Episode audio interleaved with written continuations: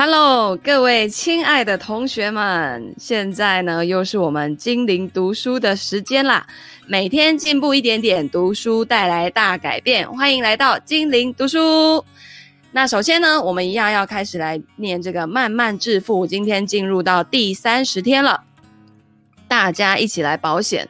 呃，接着好像作者要进入保险的议题了哦。呃，这里有一句话，他说：“我们不应该把自己视为一个追求表现的人，而是一个风险管理者。”好，保险是什么呢？别去管保险契约当中那些故意把字体放得很小，希望签约人不要看得太清楚的附属细则，譬如说自付额啊、特别附加条款、排除给付条款，以及那一些吹毛求疵的法律用语。说到底，把保险就是把风险汇聚在一起，你跟我还有其他一大堆人把钱汇聚在一起，交由保险公司去监管。那那一些遭逢不幸的人，可以从这些汇聚的钱当中得到所需要的援助，其他的人呢，就继续交保险费，什么也得不到。而这个正是我们想要的，因为这个意味着我们都活得好好的，对吗？当你理赔到的时候，可能是有某些事情发生了。好，那保险呢，可以为我们提供应付各种不幸事件的财务保障，包括了房子毁于火灾。生病、车祸、身心受残、官司、生命告终，使得家人陷入困境等等。根据各种不同的状况，上述的这些事件对个别人所形成的风险，还有大小都不等啊、举例来说，如果你现在四十岁，然后突然间就猝死了。对于那些在财务上必须依赖你的人，将会形成很大的问题。在这种情况下呢，有一个人寿保险就是一件好事情。但是如果呢，你已经是一个七十岁退休的人，就不太会形成一个主要的财务问题，因为在那个时间点上面呢，你的孩子很可能都已经成长离家了。那么你的配偶呢？他或她也许会对你的逝去感到伤心，但却可能在财务上过好。更好过一些，因为呢，你们原先为两个人生活所规划的积蓄，现在只需要用在一个人身上了。这里呢，所隐含的意义就是，人寿保险其实并没有那么必要。因为呢，保险会成为一个赔本生意，所以我们应该只要去购买那一些绝对需要的保险。那问题就来啦，到底什么是需要呢？怎么评估？怎么诊断？怎么样才不会买太多呢？哦，怎么样才不会花了一堆保费，但是却没有买到该买的呢？这个呢，你就应该要好好去思考一下自己可能面对的所有财务风险。你如果认为自己应付得来，就不需要去买保险，因为你自己可以当保险公司。前提就是你的财务抗震能力要够强，家里的财富水位要够高，好不好？那如果没有的人，也千万不要冒这种险。好，但如果呢，你认为那一些风险不是你或者是家人有能力承担的，那么你也许就需要保险。我的忠告就是买那一些你真正需要的保险，但只要那一种提供最低保障的就可以啦。其他呢，请集中火力拿去搞定升息资产。因为升级资产才会带来理财收入，对吗？但是保险呢，并不是说完全的不重要，而是在你的这个风险抵抗能力还很差的时候，拿这个来挡一下，好不好？因为你无法预知风险要发生在你变有钱之后，还是变有钱之前，对吗？然后呢，风险发生的几率，如果你认为它是零，那你也可以不用买，好。但如果你只要认为它有发生的几率，那你就可以。用符合预算、符合需求需求的方式来去做准备，OK？千万呢不要看这个好也买，看那个我没有，好像也想买，买不完呐！金融业多么会出金融商品啊！你全部都跟他买上去的话，直接倾家荡产，不用保险就破产了。好，今天呢，接下来我们要进入这个凡事皆有出路，进入第八章了啊。第七章啊，作者叫我们说，出发不用等到准备好，反正先干就对啦，又不是没那个本事，对吧？那现在呢，我们进入第八章了，它的标题是“只求进步，不求完美”。呃，他说：“嘿，我有一点古怪，自有一份很高的标准，意大利面酱至少得炖十二个小时。基于美感呢，靠枕中间要一掌锤出凹痕，你也试试看吧。我喜欢所有的餐巾折成一致的形状。我呢，跟创意总监为共同的苦恼发笑，因为只有我们两个人会从无懈可击的设计案里面看到偏掉的像素。”然后他们两个会说：“哎啊，真的都没有人看到这个超显眼的小疏失吗？”所以呢，我清楚的明白为什么有的人会精益求精、千琢万磨，追求超级完美。然而，我明白一个让人松口气的关键差别，就是高标准是一回事，完美主义又是另外一回事。没错哦，两者呢是相关的，但是前者是健康的，带来激励；后者呢反而是有害的，导致破坏。完美主义的核心，它不是高标准，而是害怕，害怕失败，害怕显笨，害怕犯错，害怕被评判或者是被嘲笑，嘲笑，害怕一个简单的事实可能为真，那个事实就是你。就是不够好，但是这句话根本就不对啊！你也许确实需要技术或者是能力来达成梦想，但谁不需要呢？然而呢，如果你自认为永远无能，那你就错了。如同上一章所说的，头脑里面这样贬低你的声音，只是一种单调恼人的哀哀叫。你应该要断然的抛诸脑后。你得知道，每个人都怕自己不够好，真的，每一个人都在对抗这个念头。哈，以前我真的都很怕自己不够好，但是自从我觉得创业之后，就是也一直在改变自己的心态，然后也一直在洗自己的潜意识，有没有？所以有的时候已经变成有一种，我曾经听过一句话叫做“莫名其妙的乐观”，这个我觉得挺好的哈。那。然而呢，当这份恐惧化为完美主义，问题就来了。完美主义会绊住脚步，造成痛苦，害你呢在原地白忙一场。不仅如此，完美主义还会扼杀创意，有许许多多的危险。那这个，呃，完美主义啊，这边有一句话很特别，他说：“完美主义是最高阶的自虐。”嗯，我们呐、很常为了想要把事情做对做好，然后不愿意去做新的尝试。我们想让世界看到我们成竹在胸，不想表现得像个跌跌撞撞的新手。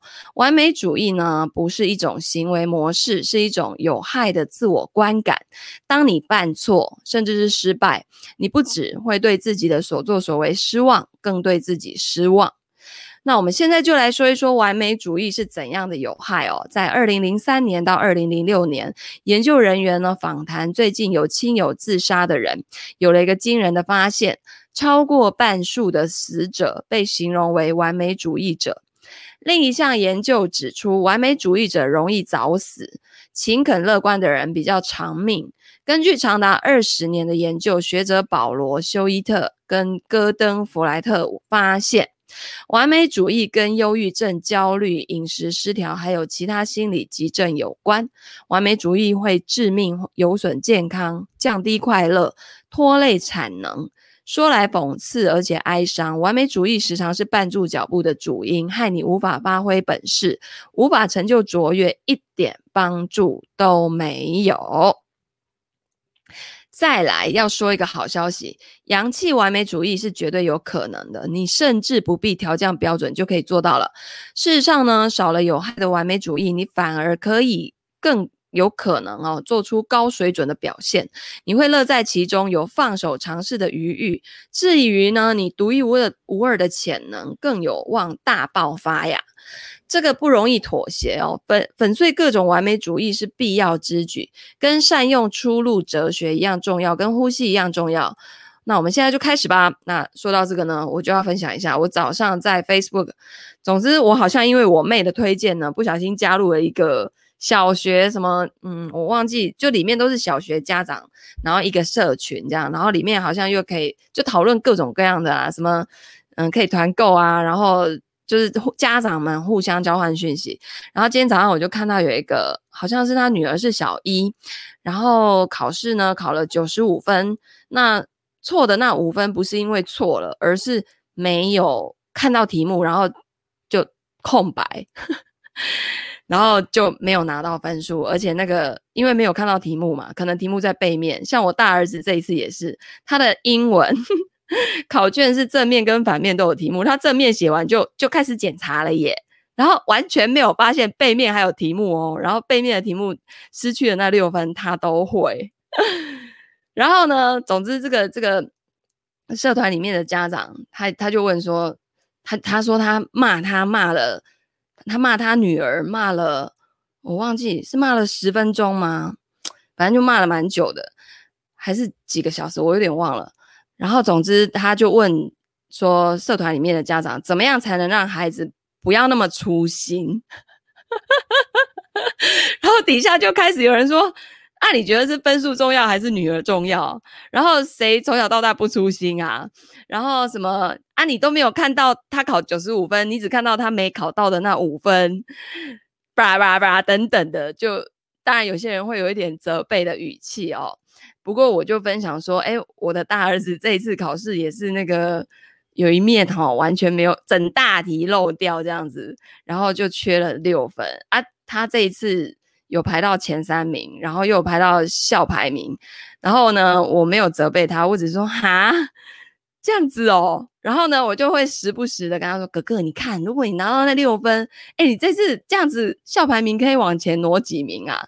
他说：“好像可以两名。”然后呢，我时不时的就会说：“你看，你那六分如果有把握住，然后就可以怎样怎样怎样。”然后就有点半开玩笑，他就会说：“哦，对啦，我下次会记得了啦。”哦，他自己也很懊悔这样子，因为我们家就是前三名都会有奖金嘛，然后那个名次。不同奖金又不同，他就会觉得，啊，我失去了那一些奖金，就是给了诶，然后有点可惜。所以我觉得这就是看爸妈的心态，就是你会觉得说，啊，那个他明明就会啊，因为这样没有把握住。然后呢，有一些家长又会说，你知道吗？大考的时候就是靠这个啊，当大家都会的时候，就是在比谁细心啊，细心的人呢，就容易考，就是就是以。以同样程度来说，细心的人他就获胜嘛，所以他可能是站在一个希望孩子不要粗心，然后以后不要因为这样子差一两分，可能他原本想要去的学校就不能去了。但是我现在话说回来哦，我们自己小时候什么时候没有粗心过？再来就是，我现在真的觉得啊，除了国文、国语，然后呢，跟数学。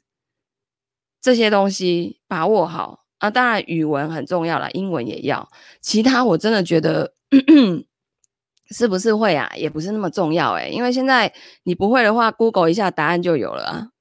如果你我如果现在的学校教育都是在教那个 Google 就有答案的那一种啊，我觉得可以不用那么在意孩子的。那一方面的成绩，可是关于阅读啊，然后理解啊，理解这个语文在跟你沟通什么样的观念啊，这个能力我认为是需要具备的，因为这样子你们呃，就是孩子以后自己去找资料的时候，他也很容易就会看懂那个意思，对吧？那如果是那种用背的啊，那种像我儿子就说，哦，我的那个什么。地理呀、啊、历史啊，烂到爆啊！我说那个没关系啦，那个常常出国去玩、你才会有印象啊。然后不然你就是 Google 地图打开就有啦，答案都在上面啊。然后历史，啊，你就 Google 一下，反正那种要背的东西，我真的觉得那个对我们以后的工作，除非你是要往这方面研究的，否则像我金融业，嗯，我说实在的，我现在大学念的那些东西，除了经济学、会计学、投资。投资学有有有用到一些基础的理论，其他都嘛是后来出社会再继续学的。对，我觉得就家长们，家长们放过自己吧，孩子自己有自己的路，自己操几点路，好不好？我们陪伴他，哈，引导他们，协助他们，站在协助的角度就可以啦。好的，那接下来呢？作者就要来分享他的工作坊了。他说呢，我刚展开教练生涯的时候，梦想有一天要带领一大群人，在上千名观众面前侃侃而谈。我看过演讲高手跟出色的教师，很想要达到那种境界。这个愿景呢，令人摩拳擦掌，现实却截然不同。那个时候呢，对啊，为什么要背啊？我真的觉得背那个没意义耶，Google 一下就有答案了啦。我比较重理解，因为理解能力不够的话，你以后看到那些文字啊，其实你还是就我觉得理解力比较重要，好不好？背哦，那个东西，你为什么要去占你脑子里面的记忆体呢？人生已经够难了，好不好？那个大脑的潜能应该可以用在别的地方吧？你背背这些东西干嘛？背这些东西就可以升职加薪哦，人生就怎样，财富自由是不是？唉，所以呢，当然啦，有一些基础的那种叫做国学常识，是不是？还是说什么？反正我觉得那种东西不会也无伤大雅啦。好，然后呢，他说那时候啊，我的事业才刚起步，几乎没有付费的客户。是的，养成阅读习惯、阅读能力很重要。对，阅读真的很重要。我反而觉得现在孩子因为手机啊、三 C 啊用的多，反而拿着书本在看的那种专注，以及就是说他可以沉沉浸在这里书本里面的那种机会，反而是比较少的。那我觉得阅读能力真的很重要。呃，阅读，然后理解、吸收，然后转换成自己可以在自己的领域去应用的那种能力，或者是说，你因为因为看了这些书，然后马上被启发，获得什么灵感，然后你就去应用在你的生活、工作当中。我觉得这才是真正要培养给孩子的。其他那些，老实说，我自己不太在意啦。吼，好，那他说。嗯、那时候我事业才刚起步，几乎没有什么付费的客户，那多数的收入都是来自酒吧的工作。我怀着种种生涯规划的心知，感到有志未深。为什么学校没有教这些东西呢？呵 呵呵，哪一种学校教啊？你看，连美国的学校都没有了。好，为什么没有让更多人知道他们可以改变自己的人生？因为从小我们就是被打压到大的啊，从小就是，哼，九十八差两分，啊，你这两分怎么会错？哦，啊，你这样粗心这样不行呢。啊、哦，那个吼、真的是 圈圈叉叉哎，林州嘛九十八分你都没看到，就看到那两分是怎样？是在哈喽，不然你来考啊，你来考一百分给我看呐、啊？哦，就一堆家长那种自己办不到的事情，然后要强压在小孩子身上，真的不要这样子。每个人都有每个人的潜力，去看到你的小孩的天赋，然后去扬长。然后不要浪费时间再补短了，好不好？那个短没有什么好补的。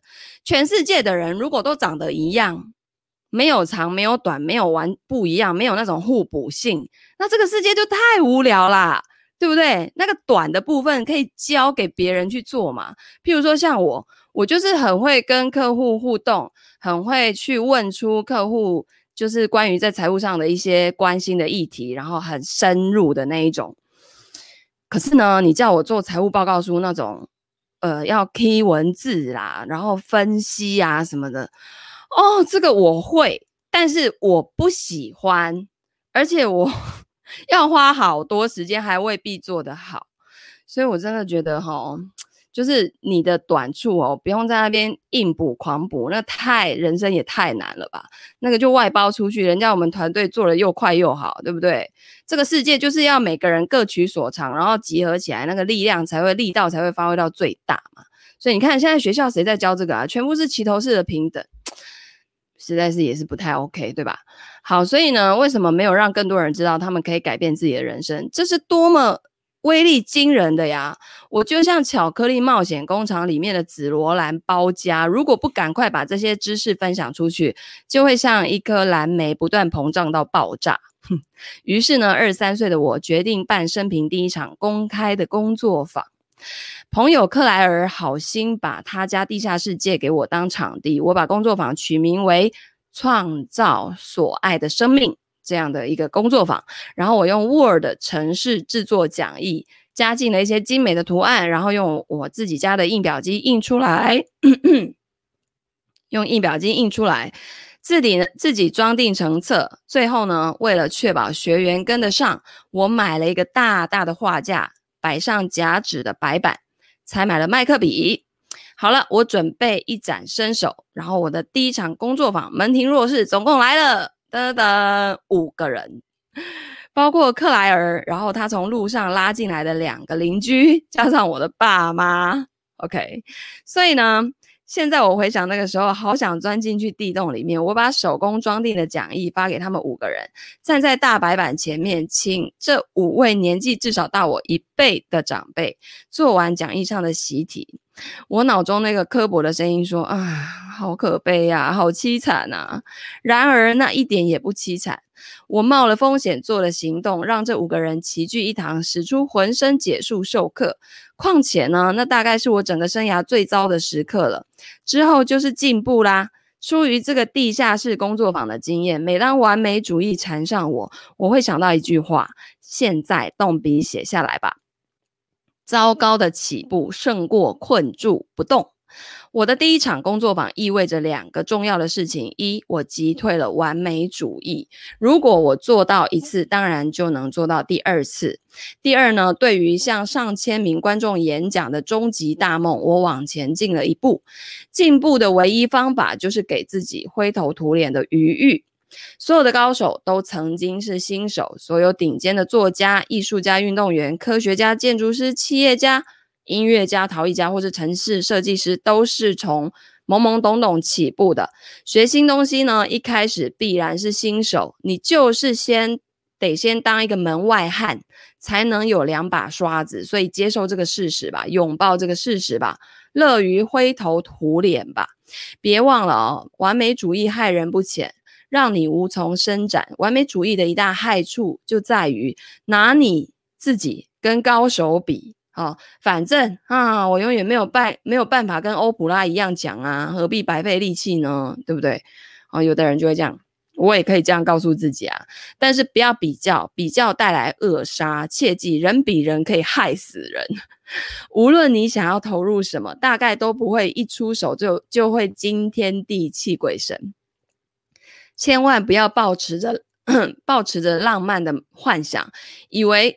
如果是自己的天赋所在，就能够轻轻松松一步到位。那只有凤毛麟角的人才能办得到，好不好？大多数的凡夫俗子不用妄想一步登天，我们得流血流汗，辛辛苦苦方有所成。没有一处可几，没有秘密捷径。你才刚开始努力，就拿自己跟常年锻炼的高手来相比，那你就落入了完美主义的陷阱了。解决之道是下面这句口诀，现在大声的念出来，叫做“只求进步”。不求完美，好吗？从现在开始，这就是你努努力的目标，只求进步，不求完美，懂了吗？这个是衡量自己是否走在正轨的口诀。你唯一关注的重点就是你有没有进步，你是否为目标努力学习跟成长，再小的进步都无妨。不是有一句话说“不积跬步，无以及无以至千里”吗？是不是？你都没有迈开那个第一步，你怎么走到那里去呀？哦。所以呢，这个是从玛丽商学院五万四千多名学生汇整出来的关键原则，无比的重要。甚至有学生刺青在手臂上，提醒自己只求进步，不求完美，带来突破跟蜕变，让你专注在改变人生的唯一要事，也就是学习跟成长。此外呢，这个概念能避免提早放弃，减少自我怀疑的痛苦。请明白，进步永远不会是一个比。笔直的康庄大道，而是迂回兜转，时进时退，柳暗花明，一会儿向上，一会儿是往下，想。想直直前进呢，就只会徒劳无功。必须预期一路上有颠簸、有挫败、有摔跤、有沉重打击，这些都无可避免，却也证明你正在进步。那不要去害怕这些起起伏伏，而是要准备以各种方法去接招，去从中学习。有时候呢，你觉得才刚前进一步，然后又倒退四步，这都是很有可能的。无论如何，你要培养耐心，这是初入哲学里至关重要的一大能力。你想要达成或是开创的一切，可能呢会花掉比预期更多的时间，而且多很多。在我的玛丽商学院里面，有一个学生叫茉莉，她在做一份糟糕工作的时候，呃的同时，第一次考虑走自己的路，但是不知道要创什么业，而且要怎么创业也不知道。他呢看了我跟另一位毕业学员拍的影片，深深获得启发。来信写道：影片里和你对谈的人提到第一次月赚三万美元，那一刻我心想：哇靠！我也想这样，我也要达成。茉莉呢想出一个点子，花了两年时间投入新事业，却做不起来。她心里好难过，自认自认为很失败，无法再继续下去，打算就此放弃。那正是在这个时候呢，他写信跟我们联络，我们给他一些指导，也请他呢，在我们的这个秘密社团分享经验。他大胆分享了一路上的挣扎哦。那挣扎呢，其实都很普遍。可是当你深陷其中的时候，往往倍感孤单。但殊不知，身边的人其实都经历过。好，在他分享之后呢，大家纷纷给予支持，提出意见跟点子。他开始以崭新的眼光看待事业，思考改进办法，鼓起勇气再接再厉。一年后呢，我们收到了他另一封信。他说：“我想跟大家说，这个月呢，我已经赚了三万一千两百五十五美元。回想三年前，我感觉好不真实，依然难以置信。这条路好艰辛，但是每一分每秒。”每一秒都好值得，我们当然很为他开心。几天后呢，又收到一封信了，可不可以帮忙转告团队团队跟玛丽？我们十二月的最终进账是六万五千三百美元。靠，我们还在惊讶当中。OK，所以这个茉莉呢，不仅跨越三年前打动她的营收目标，还在短短几周里面翻倍哦。你能够想象吗？如果他认为两年的失败代表没有进步，于是选择放弃了。那会怎么样？事实真实的情况是什么？虽然他感觉不到，但他确实有在进步。那茉莉呢？懂得后退一步，衡量成果，寻求意见，借此调整方向，再出发。在此说明哦，他的大胜利不只是金钱，还有明白他得成为怎样的人，才能把一度毫无可能的梦想化为现实。他关注进步，而不是完美。他成为一个能找到出路的人。至今，这项能力对他依旧受用。举凡商业啊、艺术啊、拍片、写作、体育、健康、人际关系等各种方面，我听过无数这一类的故事，数都数不清。值得的目标呢，得花时间，比没耐性的我们想的更耗时。如果你很确定实现梦想或是解决某一个问题很重要，那你就耐心一点吧，继续努力。只要我们不停下脚步，走得多慢都没有关系。好，所以不要太快的去评判你的失败。当我认真开始认真看待舞蹈梦，到百老汇舞蹈中心跟克朗奇连锁健身中心，逐渐开始弄清楚怎么样去成为一个成功的舞者。我从旁听到舞者们聊着参加甄选，心想：哦，原来如此哦，真正的舞者就是这样哦。他们还会去甄选，然后选上的话，就等于加入节目巡演，或者是音乐录影带的拍摄。如果我想成为真正的舞者，那我也要开始参加甄选才行。不久之后呢，我得知嘻哈歌手密西·艾利特为新的音乐录影带征求舞者，我雀跃不已，因为我的机会来了。甄选的地点呢，就在曼哈顿中城。当我走出地铁，一堆舞者大排长龙，蜿蜒过街角，大家似乎彼此认识，在人行道上热络的聊天，自自由的伸展筋骨。我当场就僵住，然后胃部揪了一下，这样。经过两小时的煎熬，我进了那一栋大楼，爬上三楼，交出背面盯着单薄履历表的大头照，加入开放式舞蹈室里的下一组舞者。编舞老师打开音乐，迅速跳了几个动作，快到。我只勉强跟上第一个四拍，但其他舞者似乎立刻明白整套复杂的舞步。接下来试跳开始，我完全跟不上，不知道自己在干嘛，整个就直接给他 GG 了，然后噩梦成真了。几分钟后呢，我囧到哭着夺门而出。我呢，失魂落魄的走上第八大道，然后脑子里面那个声音又开始了哈，你算哪一根葱？怎么会自认为行得通呢？你毫无才能，毫无训练，年纪又老，动作又慢，你永远不会成功的啦。经过几天的这个自怨自艾之后呢，我逼自己回去上课。我发觉迅速学会舞步的能力不是天生神力，而是后天的锻炼。我可以非常缓慢的进步。我继续练习，继续训练，继续前行。参加密西艾利特的征选，尽管丢脸难堪，仍然是一种进步，激发我诚实看待自己在舞蹈世界的强项。我真正享受的是什么呢？我的最终目的又是什么？要如何到达？好，所以你的目的在哪里？你要怎么去？这个才是重点。那问着这些问题，想着成功的真实样貌，而非天马行空。改变了整个局面。根据我的狭义定义，成功舞者必须参加巡演，所以得四处漂泊工作。然而那个时候我还有酒吧的工作，经营生涯教练事业，而且呢，才刚跟这个。Josh 交往不久，我所认为的正规成功舞者跟兴趣广泛的我并不相符，所以呢，我就继续练舞。可是我容许自己随兴致而跳。虽然百老汇舞蹈中心的这个课很赞，然后在克朗奇连锁健身中心跳舞更是出奇有趣，充满快乐，有益学习，让我呢更容易交到朋友。我热爱跟各形各色的人共舞，大家年龄不拘，背景各异，气氛呢是相互合作。而不是彼此竞争。我兴致勃勃的在这里花了许多时间学习成长。然后呢，奇怪的事情发生了。当我不再硬逼着自己去追求舞者的传统目标之后，我呢就开始得到拍健身影片的机会了，跟乐团登上杂志《健美》跟《预防》。哈，那我的经验变多了，人脉变广了。我跟 H。VH1 音乐频道，还有家庭购物电视网合作，一边呢在全球大会上教舞，一边学习成长，磨练舞技，享受日常生活，放下舞者的传统目标，走出自己的独特道路。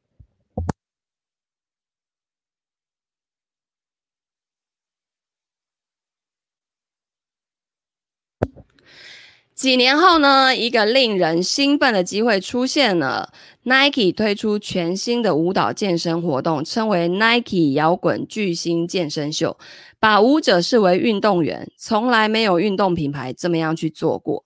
曾经跟蕾哈娜、马丹娜、火星人布鲁诺等合作过的舞者、编舞家兼创意总监杰米金。由他领军，跟 Nike 呢把这个活动带到纽约，然后长话短说，总之我成为全球最早一批 Nike 精英舞蹈运动员。很多年间呢，我跟 Nike 在世界各地工作与磨练，在盛大舞台上表演，培训数百名教师，做着热爱的工作。有意思的是，当我在密西艾利特的甄选会上炸掉的同时，Nike 精英舞蹈运动员还不存在，我无法。梦想完成这个目标，因为他呢还不存在。然而，由于甄选会的失败，我转移了重心，所以在接下来的几年，我花时间练习嘻哈呀、舞蹈呀、健身，然后在浑然不觉之间具备了 Nike 所具要所要的条件。所以啊，不要去太快的评判你的失败，失败也许促成转向，让你朝着更好、更大的目标。就像密西艾利特的歌曲啊、叫做《Work It》。有时候你得问：这值得吗？由我来吧，放下你的东西，翻一下，转一下。好，那接下来呢，他要讲讲进步跟完美的不同。追求卓越跟困于完美是一线之隔。那下面有一个表格哦，去帮助你自我诊断跟修正。好。如果是完美的人，哈，他会怎么说呢？譬如说，我只是一次，失败的话，代表我不够格，应该要放弃。但你如果是站在进步的角度呢？这句话会变成我要多试几次，每一次都从中学习一次，一次比一次更强更好。好，然后呢，不是这个完美，呃，完美的人，我先把完美念完，然后再讲进步好了。所以你们就可以去体会一下，同样一句话。你站在完美的角度切入，跟进步的角度切入，那真的完全不同。OK，完美，完美不是全有就是全无。如果我现在无法全拿到手，那有什么意义呢？好，那进步的这个角度会说，我先从小处着手，简单就好，慢慢演练跟精进。那完美呢？说。我不接受失败，我我是失败者，以前是，未来也是。我做什么都失败，这会毁了我，失败就完了，走不下去了啊。那进步的人会说，失败是无可避免的啊，我可能会失败，但我不是失败者，失败纯属一时，而且无关个人，失败只是事件，它不是人格特质。好，完美。哦，他怎么会比我成功那么多呢？我明明比较聪明，比较厉害啊，还是说我永远都追不上他呢？那进步的人会说：“哇哦，他真是超级激励人心，完全感染了我。如果他做得到，我也做得到。” OK，好，完美的人说：“现在就要做到，立刻给我必胜公式，让我瞬间超车。”而且这必须很简单，我应付不了难题，我会失败。有事吗？必胜公式还要瞬间超车，然后还要很简单，还应付不了难题，自己又说自己会失败，那就去躺着睡吧，洗洗睡吧，别来这边胡搅瞎搅了，对吧？好，那进步的人会说什么？我是看长远的，慢工出细活。我准备好好努力，我乐于迎战难题。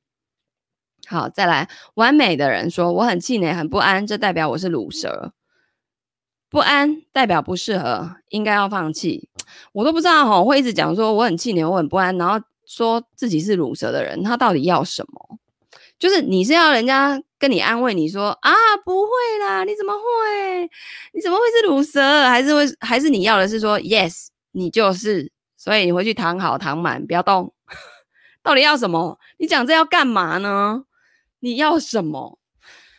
是是要人他人家鼓励，还是要认同，还是要直接给你五雷轰顶炸下去啊？哼，好，进步的人会怎么说？我很气馁，我很不安，这都是人的情绪，你可以表达。但后面这句就很重要了。他说，这代表我在进步。好，不安代表跨进了新领域，因为你就是跨出舒适圈，你才会不舒服嘛，对不对？好的，然后呢，完美的人说：“我无法应付再一次挫败，我太弱了，这太难了。”进步的人会说：“挫败跟难关，那你就放马过来吧，挑战难题才会变强。”嗯，接下来是。完美啊！完美说从来都不够好，我要做到完美才能给别人看。那进步的人会说去做胜过追求完美，实际经验能帮助我学习跟进步。那还有最后一个啊，完美的人说以恐惧为重，他们会怎么看我？大家会怎么讲我？像这种人就活在自己的世界，你知道吗？真实的情况是，全世界的每个人都嘛只在乎自己。你们自己想一想，每次大拍合照的时候，然后拍完大家来看的时候，你把那个照片点开，你第一个会看谁？当然是看你自己呀，看你自己有没有那个脸很小啊，身材比例 O 不 OK 啊？不行的话，P 图还只 P 自己，修图还只修自己，然后隔壁的通很胖，就把你自己腿修得有够长。所以谁要看你呀、？Oh my god！像遇到这种的，我就会请他回去坐好。没有人要看你，I'm sorry。好的，接下来进步的人会说：以好奇心为重，我能从中学到什么？我能怎么进步？好吗？啊、要这样子。好，那个时候呢，我经常跟随 Nike 到欧洲参加训练跟活动。我喜欢伦敦地铁会提醒小心月台间隙。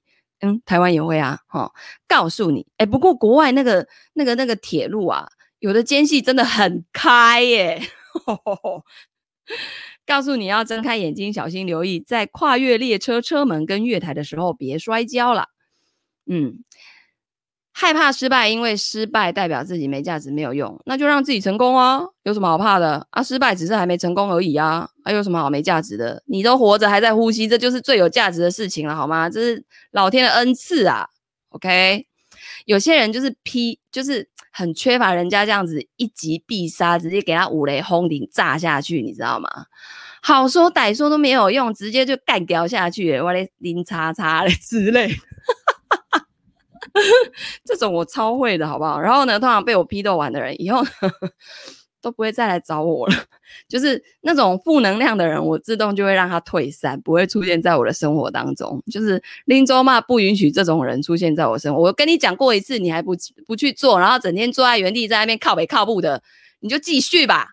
对啊，那你自己选择的啊，是吧？你可以选择继续坐在原地靠北靠步，你也可以 选择继续往下走啊，都是你的选择啊，那是你的自由，对吧？哦，只是说你要继续在那边哀怨的话啊，就不要再来了。好的，小心你的能力跟抱负之间的间隙。对于这个我间隙呢，美国公共电台节目《美国生活》主持人暨制作人艾拉格拉斯说得好：没有人告诉新手一件事。一件我但愿当年就知道的事，那就是呢，我们所有从事创意工作的人，我们有好品味才进得了这一行。但是好像有一道间隙哦，前几年你做的东西就是没那么好，没那么赞，真的没那么赞。你想做好，而且有心要做好，但就是没那么好。可是你的品味，也就是当初让你走上这走上这条路的品味。你的品味还是高的会杀死杀死人，高到你知道目前的成果多么的令人失望，你懂意思吗？很多人呢从来没有越过这个阶段，很多人在这个时候放弃。然而在此，我很真诚的对你说，几乎所有我认识从事创意工作的人都这样子好几年，品味实在是很高，却明白自己力有未逮。自己自知做得不好，没做出心目中所想的特别的东西。我跟你说，人人都会经历过这个。如果你要跨越过去，如果你正在跨越过去，正在脱离这个阶段，你就会知道说，这个再正常也不过了。你所能做的最重要的事情，就是下很多的功夫，非常多的功夫。然后你给自己定一个期限，你每周或是每个月写出一个故事。因为唯有真正下过很多功夫，你才能够缩短那一段间隙。然后呢，你的作品才会符合你的雄心壮志。这个要花时间，会花你一阵子。花一阵子很平常，你呢就是得努力熬过这个过程，OK？好，我很推荐呢，影片制作人刘大卫以这段话做成的文字影片，你可以搜寻 Ira Glass 加 David 什么 She Young Liu Video，嗯，就会找到影片。嗯、我再来搜寻，然后把它放到我们的那个读书会的社群里面，OK？每天点开来看，直到这。这个道理渗透进每一个细胞，无论是寻找出路、开创改变、培养技术跟能力，通通需要投入精力跟时间。哎呦，人家蔡依林刚开始也是，对不对？那叫什么少男杀手，是不是？然后还出道还被一堆人笑什么的，人家后来开始练特技，然后他当时练特技，你当时他呢？就是都想要让人家喜欢他、关注他。后来他觉得心好累，他决定做自己。其实他自己在那个身心灵成长的领域也花了很多的时间，然后去改变自己的心态。你看看人家现在啊，他那些会跳舞啊都不用练，是不是啊？今天躺好躺满啊，隔天早上起来突然间就会跳了。所以，无论哪一个领域，无论哪一种创作，无论你是何方神圣，无论你想要达成什么，缩短能力跟抱负之间的间隙，唯一的办法就是求进步。你那个，你要把那个 gap 缩小，你就去求进步嘛。你每天进步一点点，读书带来大改变。Oh my god，这一句话就直接可以了，对不对？而非完美。你你要怎么完美啊？完美完之后，还可以再更完美啊？我也可以说你这不是完美啊，在我心目当中，我不认为你这是完美啊，你自己觉得是完美了是不是？永远没完没了的，好不好？我在生活各层面呢都努力小心间隙。哎，奇怪，为什么我念到这一章的时候会这么气啊？我知道了，因为呢，每次当我身那个我身边有这种追求完美的人，我就很想要直接掏个小个巴了，你知道吗？从从头上面直接敲下去，是怎样哦？就不想不想再理这种人了，真的没有那么美多美国时间在那边扭扭地，然后那边扭扭捏捏，然后真怕自己做不好，然后那边追求完美，先生小姐，你说还有就要完美，什么叫做完美？How do you know？好像没有我的脸，不然哦，我们他说每次骂人的时候。那个都超好笑，晚上在家看会笑到 他本来睡前呢可以听我念书，然后催眠睡着，可是他都会越听越有精神，尤其是我在骂人的时候。好，我呢在生活各个层面都努力小心那个 gap，包括健身房健身。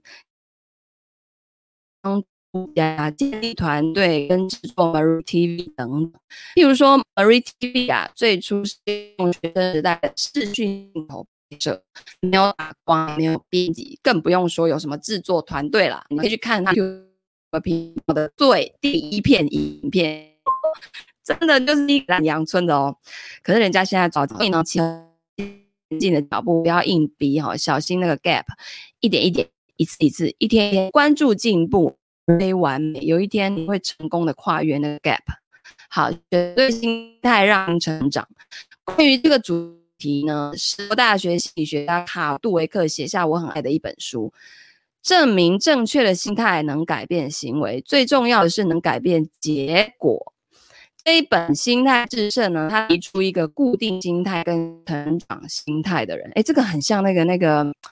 终身成长那本书里面写的哦，固定学习跟成长性学习的那种人，我有点忘记他那个名词是什么，感觉好像哦，努力的人生永远无法达到完美的境界，但可以越来越接近完美。对啊，本来就是啊，哪有什么完美？每个人对完美的定义也不一样啊，对不对？好，固定心态的人呢，认为天分带来成功，所以努力并不重要。哦，你要啊，有天。要么没有，做什么事都无济于事。固定心态的人避开难题，排斥批评，为获得赞美而做。这种认知加上半生的行为，可是会害人不浅的。那成长心态的人呢？他们则是认为天赋跟智力等等基本的能力，它并不是固定的哦，它是可以靠努力啊、坚持跟经验去增进的。那依据这个心态呢，天分它就是起个头。那成长心态的人呢？渴求难题，欢叫把挫败呢当成学习的机会，努力工作和成长。他们知道，只要心态正确，头间人就可以进步。最棒的是呢，任何时候你都能选择心态，从而改变人生。杜威特提到名叫吉米学生，正痛苦当中，他拒绝吉米是拒绝任何努力孩子，但是当他提出固定心态跟成长心态之后，吉米呢热泪盈眶的说：“所以我可以变聪明喽。”那一刻起呢，吉米改头换面，熬夜写习题，提早交作业，很想知道哪里可以改进。那杜维克写道：“现在他相信，认真努力不是白费力气，而是会变聪明。”那杜维克呢，举出非常非常多的实际案例，说明啊，这两种心态如何从根本上去改变我们创造出来的结果。从育儿教育到运动都是这样，正如山，固定会导致痛苦，成长心态呢，则是激发对学习的热爱，一生毅力迎来飞跃的成就。此时此刻，可以选择心态或者是成长心态。完美或者是进步，结果会天壤之别。一个是痛苦经历，一个是成长卓越的呢。那避免遭主义吞没的六个要诀啊，要诀一：一步一步的前进，忽略内心的小剧场；要诀二：为你的问题预做计划；要诀三：与其被拥抱自我质疑；要诀四：问自己。正确的下一步是什么？要的五，运用积极的力量。最后一个要诀，重要的就是培养耐心。OK，好，那我现在念要诀一：一步前进，略内心小剧场。完美主义很爱内小剧场。对，这个对自己很演内心戏啊。出脚前呢，完美主义会抛出无止无尽的质疑：我的商业点子有半点用处吗？我要怎么实施呢？我无法管理几个人员呢？如果失败呢？甚至啊，如果成功呢？怕成功哦。譬如说，像有些人，他真的就会有这种很莫名其妙的信念，就是他的钱不可以赚得比老公多。如果赚得比老公多，他就会不爱我了。这一家都不搞，跟你拍瓜哦！你会不会想太多，哦，小姐？我们的雅雅老师以前就是这样子，他后来呢，改变自己的心态之后，哇，个就是 Oh my God！我对他的人生过了有一个很大大的翻转。以前啊，光是叫他上我的那个线上研讨会啊，唰个被戏呀，然后直接说没有没没办法，没办法，我应该我现在应该还不行。然后呢，像这样的人啊，我就我就会觉得好吧，那当机会来敲门的时候啊，你自己都怕的要死，那就谢谢再联络啦。结果呢，过了一年之后，哇，他心态转变之后，哇，那整个真的不一样诶，他现在可以面对几百个人讲话，他也不会不会发抖诶，不会害怕。线下课五十个照上，这个在以前是不可能的哦。好，所以害怕成功也是一种。然后呢，我大概会毁了家庭，我会被大家嫉妒，我会失去朋友。真的是哦，为什么要这么在意别人的看法？我刚说啦，全世界每个人在意的都嘛是自己，好不好？不要想那么多。哦，天哪，到头来我会离婚，一辈子孤苦伶仃。哈、别陷入这种内心小剧场，埋头埋头苦干就对了，一步一步来，越小步越好。天天实行，去上课，去写你的作品，去跑你的步，去送出问卷，去存一块钱，去清醒一小时。无论梦想为何，你要一心取得每天小小的进步，如此而已呀。就像我这个念书，对吧？刚开始用那个很破烂，不是很破烂，就很阳春的那个麦克风，然后那杂音超多的。结果后来，总之你就是会一直。当帮自己提升嘛，upgrade 啊，你就会去意识到说，哎，这样子如果我要放到 podcast 上去，可能有些人听起来那个音质不 OK，对吧？所以就换成这种指向性的麦克风，就好很多。好，那你可以认为呢，一定要有巨大的进步才算进步，把自己吓得裹足不前。但不是这样的，真正的改变发生呢，其实无影无形，没有号角响起，没有乐队敲门恭喜。真正的进步并不让人感觉兴高采烈，大多只是功夫哈，你去从事，然后去埋头苦干，周而复始。所以不要东张西望，请你专注在你的目标，每天一步一步的前进，避开内心的小剧场。好，要诀二：为问题预做计划。无论你有多有的多有规划，多有干劲，天总有不测风云。也许是生病，也许是设备故障，也许是日常干扰，路上总会有许多的阻碍。预做防范计划是稳稳进步的关键。方法如下：首先，考虑小细节，什么会打扰到你工作呢？是讯息呢，还是邮件的通知，还是不必要的电话？冰箱里面没东西吗？哈、这个也会影响到你吗？接着再把视角拉高，什么会打断整个工作呢？例如设备故障、细部疏失、生病不适，或者是天候造成延误。在我们公司，我们发现设计跟开发常常会遇到延误，于是我们为此预做因应。方法是预想任何新案子的最糟状况，脑力激荡出解决方案。虽然呢不是什么滴水不漏，但是也颇有帮助的。所以问问你自己，可能会有什么问题？我如何预做计划以减少负面影响呢？我现在需要怎么做以确保事情会顺利的进行呢？就像我们超前部署是一样的概念嘛。你看现在国外又开始了。疫情又开始了，对不对？全球都在大乱斗，然后美股最近又开始震荡了，对不对？那不管是在你的工作，在你的投资，在你的各种各样的各方面，是不是都可以去超前部署啊？这个就是为问题去预做计划的概念啦，对不对？好的，所以呢，今天时间差不多了哦，我呢。因为下面蛮长的，那如果把它念完，应该会超过一个小时。我尽量控制在一个小时内，因为传文老师说超过一个小时实在是太长了。好的，那我们就明天，对，明天继续来读我们的书。如果呢，你对于今天的内容很有启发，欢迎按赞、留言、分享、转发给你喜欢读书的好朋友哦。然后下一本书，我决定要念安东尼·罗宾所写的一本。不可撼动的财富自由。如果你们家有 Netflix，可以去看一看。他呢有一个纪录片叫做《做自己的大师》吧，好像是这个。好，I am not your guru，我不是你的大师，你自己才是。所以中文的翻译叫做“做自己的”，好像人生大师还是做自己的大师，反正就去看就对了。天哪，我以前都不知道安东尼罗宾到底在红什么，我现在终于知道了。他那个能量真的太强了，哇！你们可以去感受一下。好，那我们就明天见啦，大家拜拜。